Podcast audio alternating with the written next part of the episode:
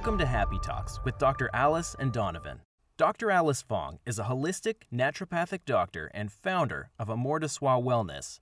And Donovan Jensen is a software engineer and founder of HowToHappy.com. Together, they're out to cause more happiness in the world. Hello, everyone. Welcome to Happy Talks. My name is Dr. Alice, and this is my awesome co host, Donovan. And today I have a very special, awesome guest, Walker Brandt, who is a professional actor, model, spokesperson, and new author. She has worked internationally in the entertainment industry for over 25 years on blockbuster films, TV shows, and over 2,000 advertising campaigns and commercials for global brands. Please welcome Walker. Thank you so much for joining us today. Thank you for having me. Yeah, definitely. Awesome. So, yeah, why don't we just dive in? And uh, I'd love to hear a little more about your story. And it sounds like you had an interesting, unique childhood. And if you want to share how that has led you to doing what you're doing now, that'd be great. Absolutely. So uh, yeah, my my life has been an interesting journey, and I, I, I first I want to acknowledge both of you for the name of your show, Happy mm-hmm. Talks, and for the powerful language that it has, because the word happy is is a loaded word, mm-hmm. like the word temporary. It has this load in it that we all have a familiarity with. Mm-hmm. So when somebody says it, it brightens us it changes our biology just like that you know? And that leads into why i was drawn to you. Because my life started in a very unhappy way. Mm. and as a kid i recognized that i had some power to change it. Really mm. young when i went outside into nature something shifted inside my my energy. I connected there. I found happiness there. I found acceptance there. And it created something different from the environment that I was growing up in, which was violent and alcoholic. Mm-hmm. And uh, there was a lot of uh, lot of abuse, and mm-hmm. um, it was generational. So the level of unhappiness because of so many generations stepping into a story and not feeling that they had a right or the ability to choose something new. Mm-hmm. I developed this awareness at a young age because of nature, because of the uncertainty of nature, because of walking out into a space and never knowing what was going to happen, but being okay with it. You know, when we're kids, we walk into this adventure, we don't run from it, we like, you know, there, there isn't a kid out there that start tried to walk and fell down and said, "That's it, I'm it's over. I'm not doing it anymore." We all get right back up, fall down, get up, fall down. That's what our nature is. That's what the subtitle of my book, uh, "Awaken: Discovering Yourself Through the Light of Your Innocence," is about. It's about connecting with that innocence and seeing the world from that place. Because when you see the world from that place, it's a holistic experience. It takes you in there in your intellect, takes you in there in your energy. You're physically connecting with it, the, the, the tactile nature of, of our being. Uh, there's so much in our senses when we're young that we're experiencing that we don't intellectualize. And it's that beauty of the innocence in that space that gives us this courage. It gives us this exploring, adventurous spirit, right?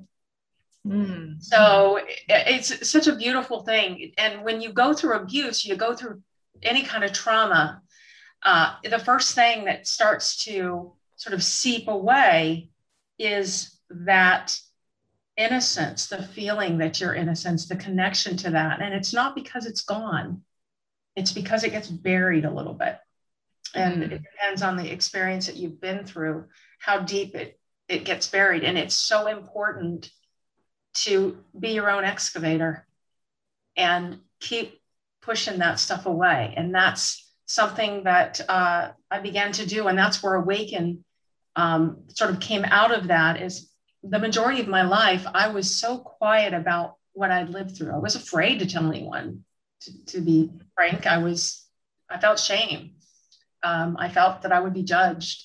And I landed in a great career unexpectedly it was not something I ever thought I would be. I wanted to be a veterinarian. I thought I'm gonna. I had always worked with animals. I love animals. That's what I'm gonna do, or a psychologist. But I had no idea that I could be a model or be an actor. In fact, when it first was presented to me, I was I literally ran the other direction and accused the photographer of being a creeper because I was like, you just get away from me. Uh-huh. If you want to take pictures of me, that's just wrong. I was just not. That wasn't my mindset. I was very guarded. And so once I started working, your agents, you know, they sell you as a certain type. And people started seeing me as a type that I had not registered within myself. I didn't know what who I was. I was discovering who I was within that that space of trying to navigate between the story that I was in and didn't have control to get out of yet and then once I left it who who was I developing into? And when somebody saw me as something that didn't have all that attached to it, I latched onto that and thought, oh gosh, I can't tell them where I come from. They're going to think that I'm, you know, weak or I'm damaged or I'm, which I was damaged, wasn't weak. I left home at 14, uh, started leaving home at 13. And by the age of 15, I was gone permanently. And I was emancipated at 16. And I, I've been taking care of myself since a very young age. So it wasn't that I wasn't strong, resilient, determined. It was that, and it wasn't that I didn't know how to find happiness, it was that I didn't know how to define it in myself, mm-hmm. be okay with it. Mm-hmm. I didn't have that language yet. I was just a young person. You know, we're all developing our language, our identities in these uh, specific ages. And when you are in a, a healthy environment, it's like a nice space to bounce off of and discover and start to create this. When you don't have that and you're in survival, which is what I was because I was on my own and I had left a small town and big city of Los Angeles and it was, you know, it was intense. So so my agents had this idea and I just started working on great projects and it was like, oh gosh, this is great. I'm just going to keep doing this because I can make a good living. I'm not on the street. I'm, you know, I can provide for myself and um, and then over time i started feeling this split inside of me hmm. but you know i I got to be comfortable with this part of me. I've got to be able to, even though I've worked, I've been a personal uh, development, training and development advocate my whole life um, and worked on myself because I knew uh, as a young teen I needed to develop what I wasn't given. I had that insight to do that. That I got from nature too. Mm-hmm. Um, so I started developing these tools. And I think they also drew, drew me to, to acting because a lot of my tools were based on using my imagination to create a story that was different than where I came from. I knew I didn't have to just accept that story. I knew I could create something different because when I stepped out of the house and went into nature, I did and I found happiness and I found levity inside my spirit. So I knew there was something else. I just didn't have the intellectual ability to understand what the heck I was doing, you know. And then, and then acting comes along, and there's this beautiful craft, and I'm seeing this affinity and this parallel, and I'm learning this wonderful craft, and it's also enhancing the tools that I developed as a kid. And so my personal development started speeding up because I was understanding what was happening consciously. So things started working together. I started developing, but then I got to a point where it was like, okay, I'm afraid to tell my agents. I'm afraid to tell people where I came from. Then I couldn't do it anymore. I met a lady named Lisa Nichols, and she said to me, I don't know if you know who she is, but she's an amazing speaker. Your story doesn't belong to you, it belongs to the person who it helps. Mm, mm-hmm man. Purple. Yeah, it hit me really, really hard because I've always helped kids, always wanted to help, and always just been a helper, and that's been my my sort of path. And uh, and I thought, my gosh, so I'm hiding this is not helping. I got to get this down. And I sat down and I didn't get up for almost eight months and wrote my book in 2019 and I had little bits, you know, I've written scripts and poetry since I was a kid and short stories and things like that. But my stories and my writing has always been kind of my private thing. It's been where I heal, where I grow. And, uh, and then I just thought, all right, well, I'm going to do this. And I don't tend to do anything small. So I just wrote a book and put it out there. And it was like, okay, here it is. This is me. If you didn't know, this is where I came from. This is my story. And uh, and it's been great. It's uh, so much has changed through COVID. I I met some amazing people uh, through the process of publishing this. I work with a lady named Grandma Sparky. I've, I've been volunteering, just to digress for a second, volunteering for different organizations for years. Um, I became a uh, CASA advocate um, uh, uh, a couple years ago, and always I've helped kids throughout my life. And then I met Grandma Sparky, who created this ribbon, which I'm going to introduce to you right now. Can you see this? Mm, yeah. I have a blue ribbon in my hand. It says, Who I am makes a difference. Mm-hmm. And I'd like to honor you both with this blue ribbon. Wow.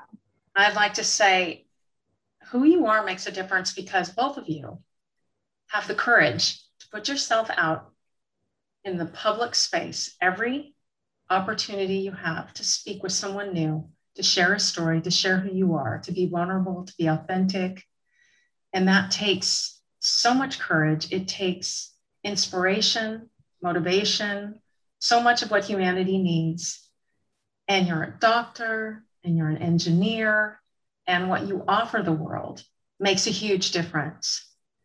So, if I may, can I virtually put this above your heart? Sure. Of course. Okay.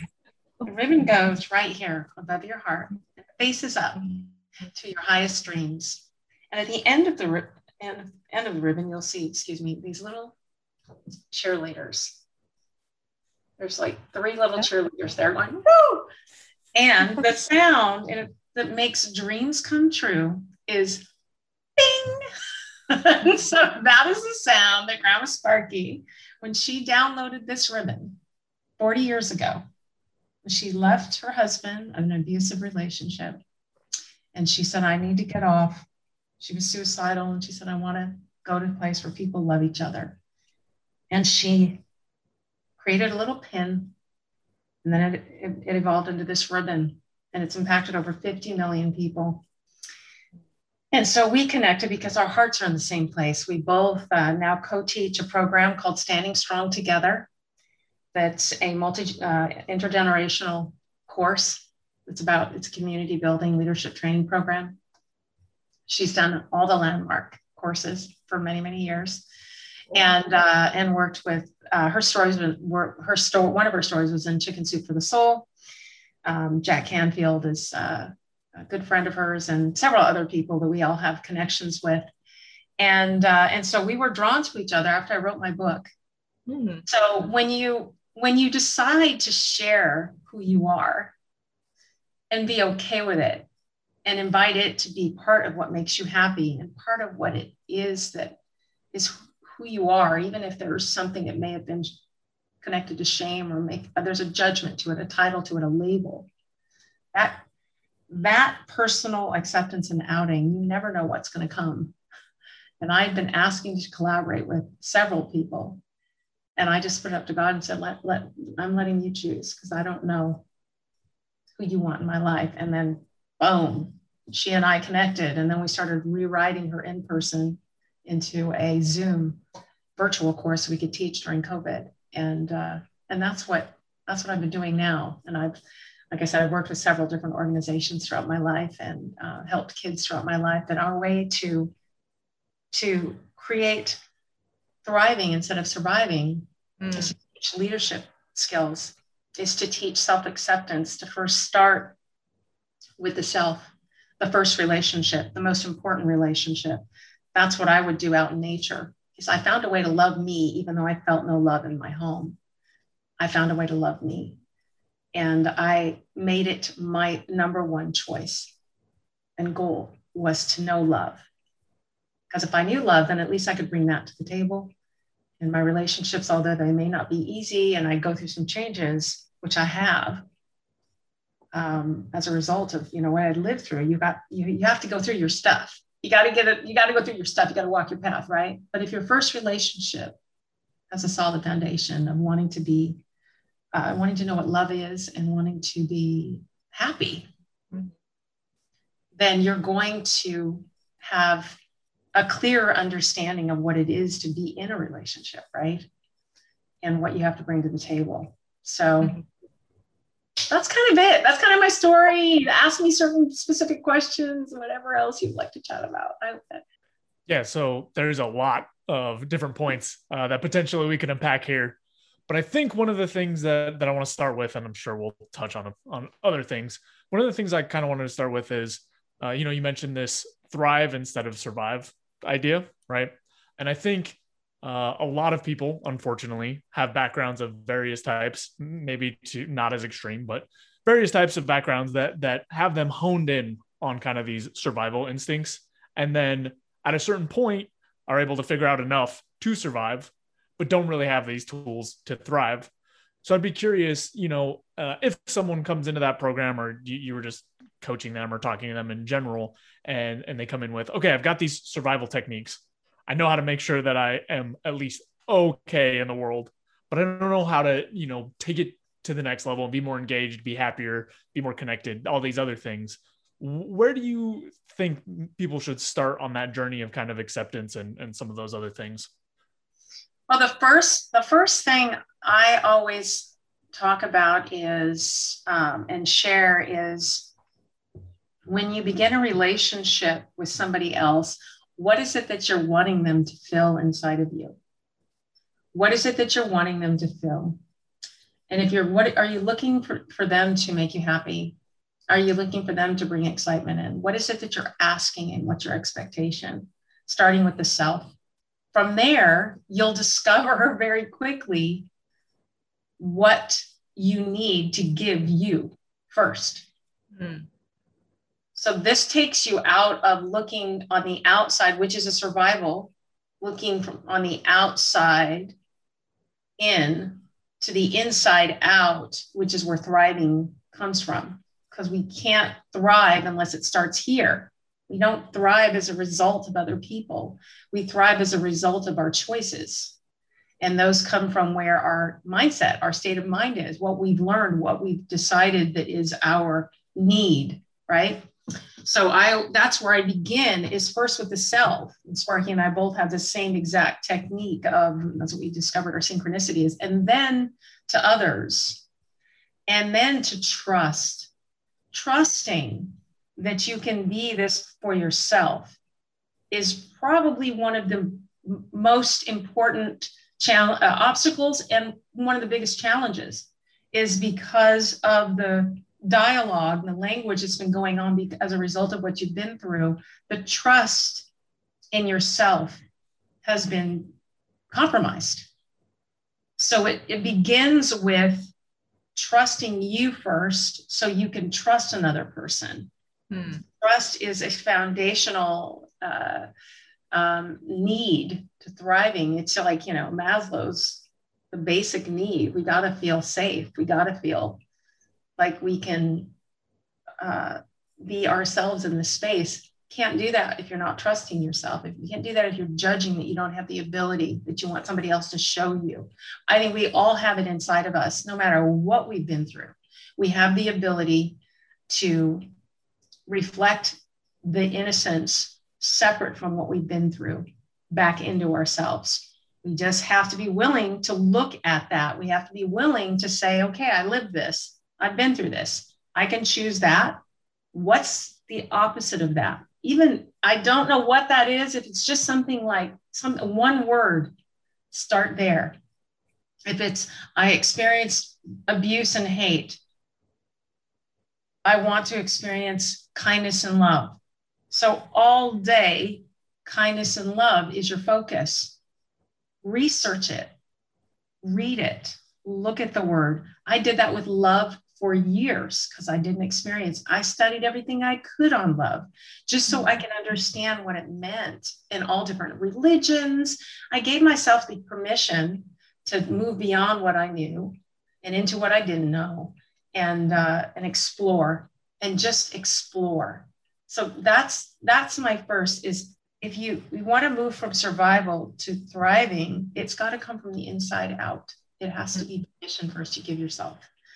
And that's trusting regardless of whether or not you know the language you don't there are no there are no bad questions and there are no silly statements. There are no that's the first thing we deal with. We have people in class that are in their 70s and people in class that are 12 and the intergenerational connection is so beautiful because of that because of the teaching that happens at these two levels. And what i we consistently hear is from older generations is oh my gosh I was so afraid to be in a class with kids. I'm so glad I did this. I learned so much. And then the kids saying, I am so, I didn't think I could, like, I was nervous. I, I just thought that I would just be told what to do. And I really feel like I'm appreciated. And I really feel like I have a voice. And I really feel like I contributed and I helped people that are so much older than me. This this is what I'm explaining about thriving and surviving is that is like the living picture of it is that the judgment goes out the window the new mm-hmm. experience changes it develops trust. Yeah i really like that. I feel like it provides kind of a, a foundational layer right? Like you were saying of basically you have to f- figure out how to do it internally before you can kind of build the rest of your life and the rest of the things that you want. And I, I really like that exercise of kind of thinking what you're trying to get out of other relationships and how you can source that for yourself. Because I think that's a really uh, an interesting frame that that helps uh, make it feel more concrete. And the other thing that I pulled out of that is it sounds like this course or this group that you get together has a really nice, safe foundation that people can open up and kind of explore some of these things that they may not otherwise. And, um, you know, I'd be curious if you agree or disagree, but I think that sounds to me like another key piece of, of sort of getting out of this survival to thriving is finding these sorts of environments where you can be more open instead of more guarded. Because I've got to imagine, you know, if you've experienced a lot of um, trauma in the past, you've been in a lot of circumstances where opening up too much get you beat down in some way, right? Some sort of negative thing happens from opening up. So I would imagine part of that process is finding these environments where you can start exploring those pieces without the fear of sort of these negative consequences or interactions. Absolutely. It's a 6-week virtual course and that's exactly what we do is we create that safe place. It is uh, we have breakouts and uh, you know group breakouts, sometimes two people, three people, five people, depending on the subject matter. And we go through um, all these different levels until you are being the change that you want to see. Because what change you want to see in the world has to happen inside you first, right? So that's that's what the process is, is, is where are you being right now? And it's okay to be exactly where you are this is how, I mean, we are extraordinary beings. We can evolve like that. We can shift like that and never go back to where we were. That's the gift of who we are. We give ourselves that permission. We've seen that happen. We, we've worked with kids that are super high risk kids, schools that um, kids have to live at because they've been through such extraordinary circumstances and abuse. And with teachers, we've had a course with 30 teachers, 30 students. We've had and like I said, uh, all different generations. But that is the goal. When you have that safe place, which is meant to be the family, but unfortunately it isn't. That is what the family is meant to be. It's a place for us to grow and thrive and discover and learn and adventure and begin the path that we came here to live. Unfortunately, it doesn't happen that way very often, as your previous guest, guest outlined in those statistics. Mm-hmm. It's, you know, it's shocking the level of abuse that exists in our world. And humanity, our goal, Sparky and I, the similar goal we have is uniting humanity through the power of love. Humanity is desperate for, for that, desperate to just have everyone be okay with just being loving and kind and happy and joyous and on our unique paths and appreciated for it, right? We just, more than anything, want to be acknowledged that we have something to give and that we are here as part of this family of humanity and we're here to do something special with one another, not to spite, not to necessarily compete, but to with one another, mm. collaborate with one another. And um, yeah, that's that's kind of and so you're right, 100% Donovan. It's about creating that space because growth happens very very quickly and shifts in that space.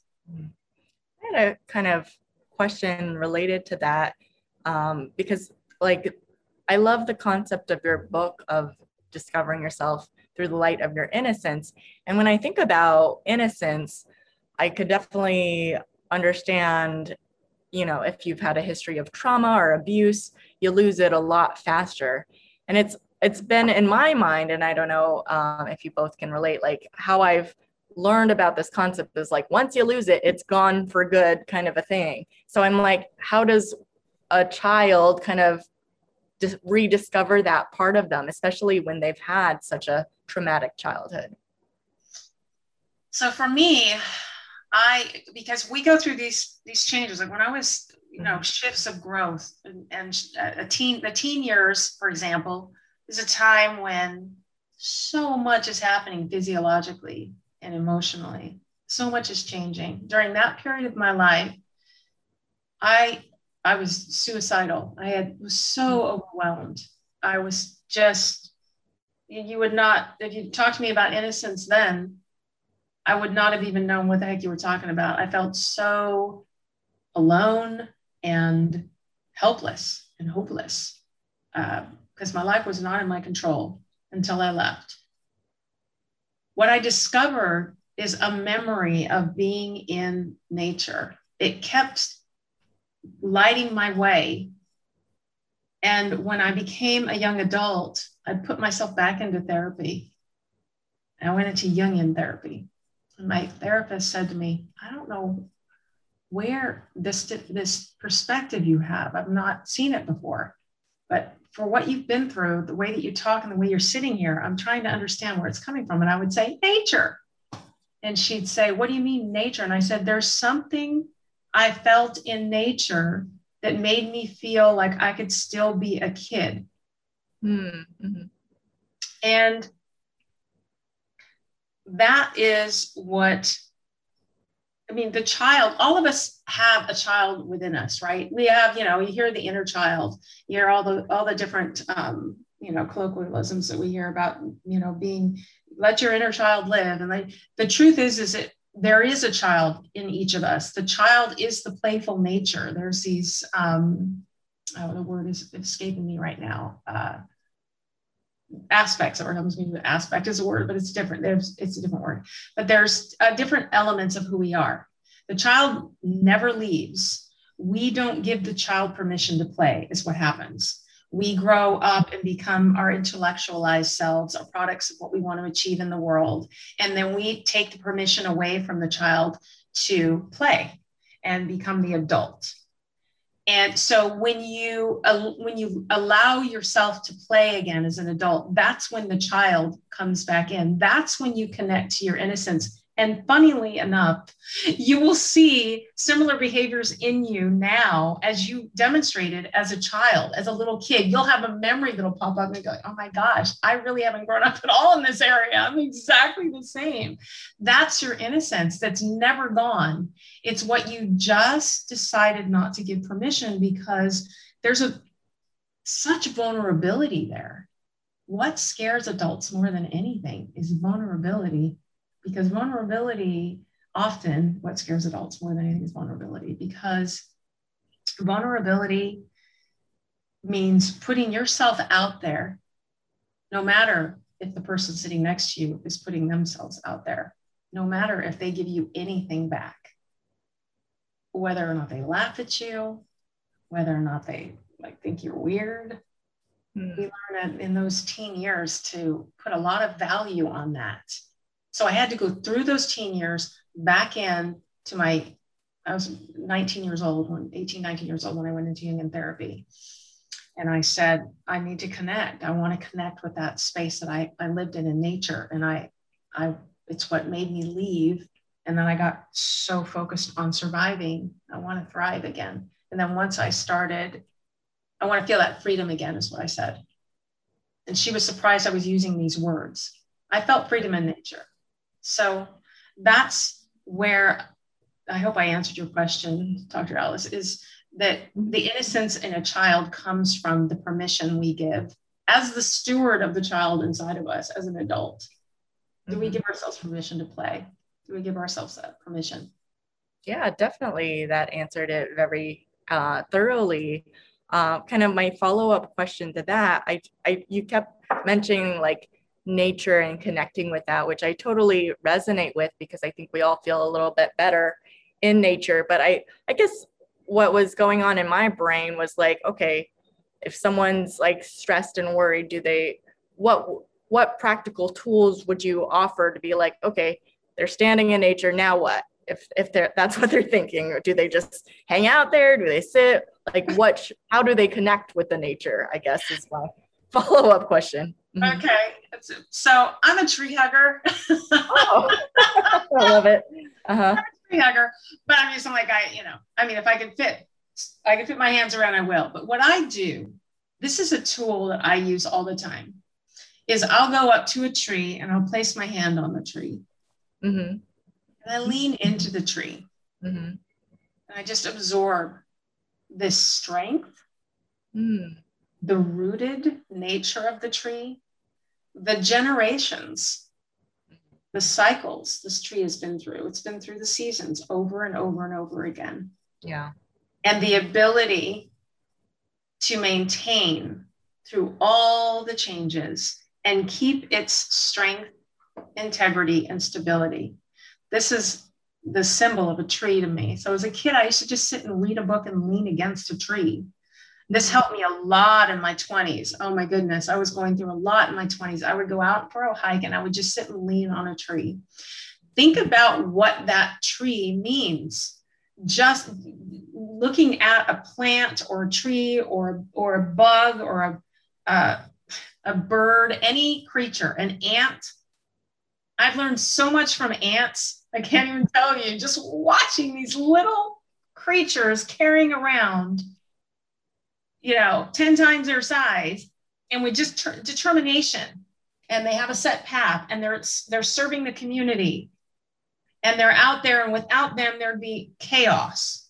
Hmm. And the and you know and there's so nature has this constant that we don't give ourselves the opportunity to look at that constant. We're going from one thing to another thing to another thing to another thing. This is why i love trees so much is because the constant Mhm. strength they are that consistent nature and that's um, so that would be when i walk with people in, in nature and, and take them into my space in nature that's one of the first things we do because we go up to a tree and it's funny because some people just laugh they're just like okay i got my hand on the tree am i supposed to feel something here i said no just let yourself appreciate the tree Mhm. what it is. What is that? What does it make? There are no rules. What do you feel? What is seeing something this strong, this tall, that has been here this many years? What does it make you feel?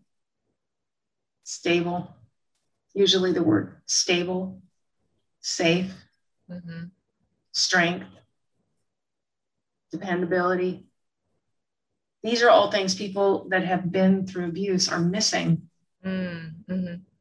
So when you go out and connect with something in nature that makes you feel those things that you didn't have and connect with as a child because of your abuse, it shifts in you and it makes you recognize very quickly that that little space that you thought needed to have all the answers, it, it didn't have the answers. And it's okay that it didn't because there's this massive space out here that has the answers for you, that has those gifts for you and that you get to define them. And when you get to define them, they become a part of you from the inside out, not from the outside in, which is what your abuse was from the outside in. That is a huge shift. It's like, oh my gosh. Mhm. So from the outside in, it's been dictating and defining what I am. I am on the inside out.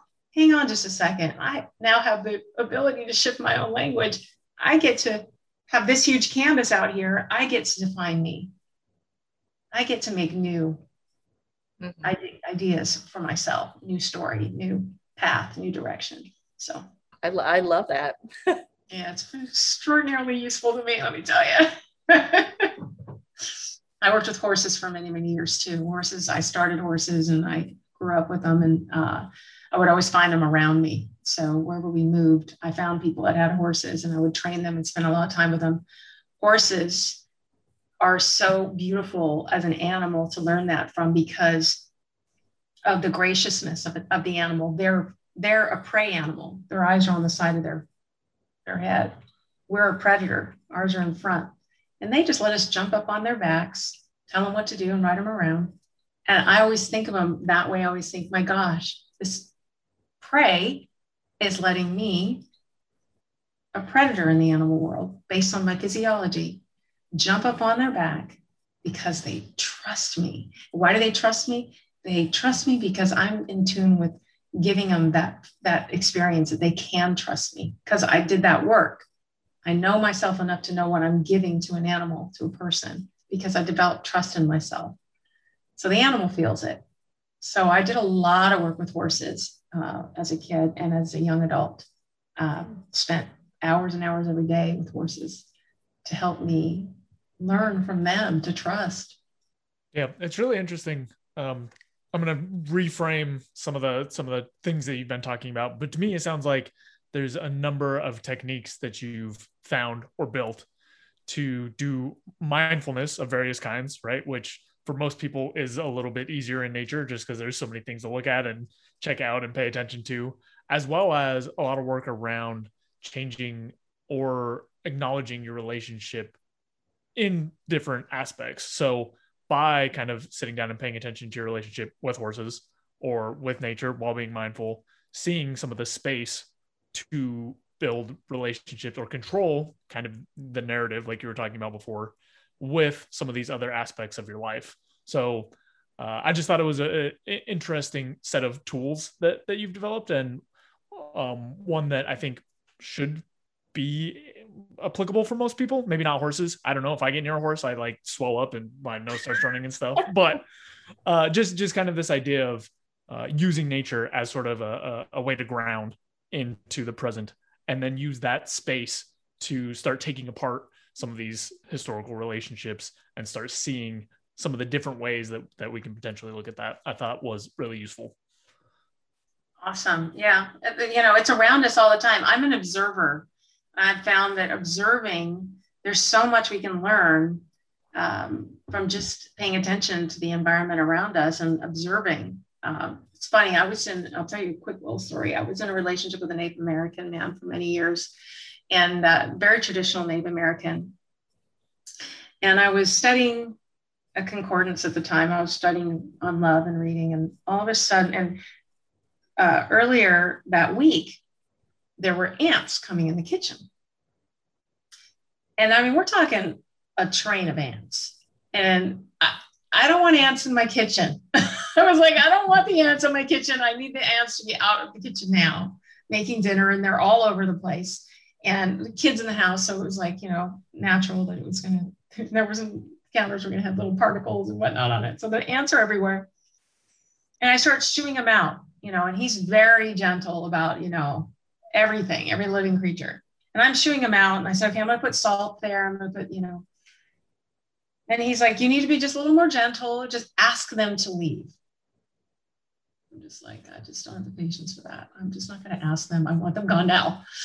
And he's, you know, in my face about it. So I'm outside reading week later, and this ant cruises up and drops off a dead ant and cruises away, just leaves.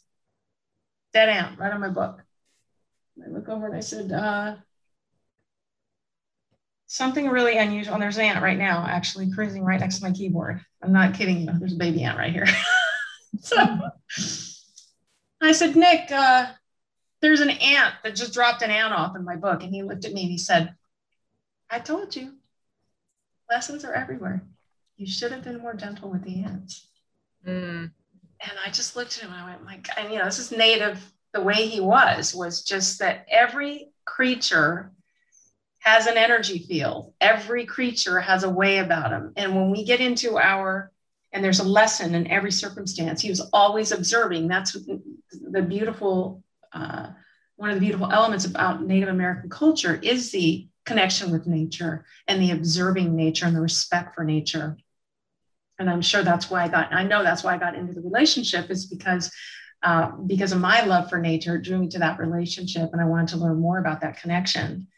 So to, you know, connect with your, your statement, Donovan, yeah, that, that, that you, that which we see in front of us is always an opportunity to learn. There's always something that we can receive from any circumstance, even a negative something that's not there's a lesson there and observing is something that i learned to do. The observing of nature seeing how things interacted and that there was a cycle. That's so that's yeah. If you're allergic to horses it won't be horses. Mm-hmm. But there's something in your life that you've drawn to you that is going to teach you something if you allow yourself the moment to slow down and observe it why is it here why do I have this dog? Why do I have this cat? Why do I have this fish? What is this? this what is the opportunity here? What, what am I getting from it? What am I giving it? What is it teaching me? That was what I learned in that relationship. beautiful, beautiful. Well, thank you, Walker, for just sharing such incredible insights. We are out of time, but before uh, we wrap up today, was there anything you'd like to plug? Um, yeah, I'd love to share my book. If you, uh, it's available on Amazon. If you're a Kindle uh, subscriber, it's free. Um, and uh, I am teaching, co-teaching a course called Standing Strong Together: Community Building Leadership Training Certification with Grandma Sparky. Uh, Grandma Sparky, Elise Grandma Sparky Bridges. She is the founder of Blue Ribbons Worldwide. You can go on to the website blueribbons.org and find out about the course. You can find out about her and you can reach me at walker at walkerbrandt.com and I can share more. You can also reach me at walker at blueribbons.org. Um, yes, and if you'd like to chat or, you know, any any uh, help I can get, that's that's what I'm at. That's where I'm at right now. That's what I do. And uh, thank you for listening and thank you for being a part of this conversation and thank you for inviting me, Donovan and Dr. Alice. I appreciate you both. Thank you for for joining us on our, show. Thank you for listening to this week's episode of Happy Talks with Dr. Alice and Donovan. We hope you got something of value to help bring a little more happiness into your life. What lesson or takeaway did you get from today's episode? For more tips and tools, be sure to check out my website at dralicefong.com and you can find me on my social media handles at Dr. Alice Fong. You can find me at howtohappy.com and follow me on my social media handles at howtohappy. Catch, Catch you next, you next time. time.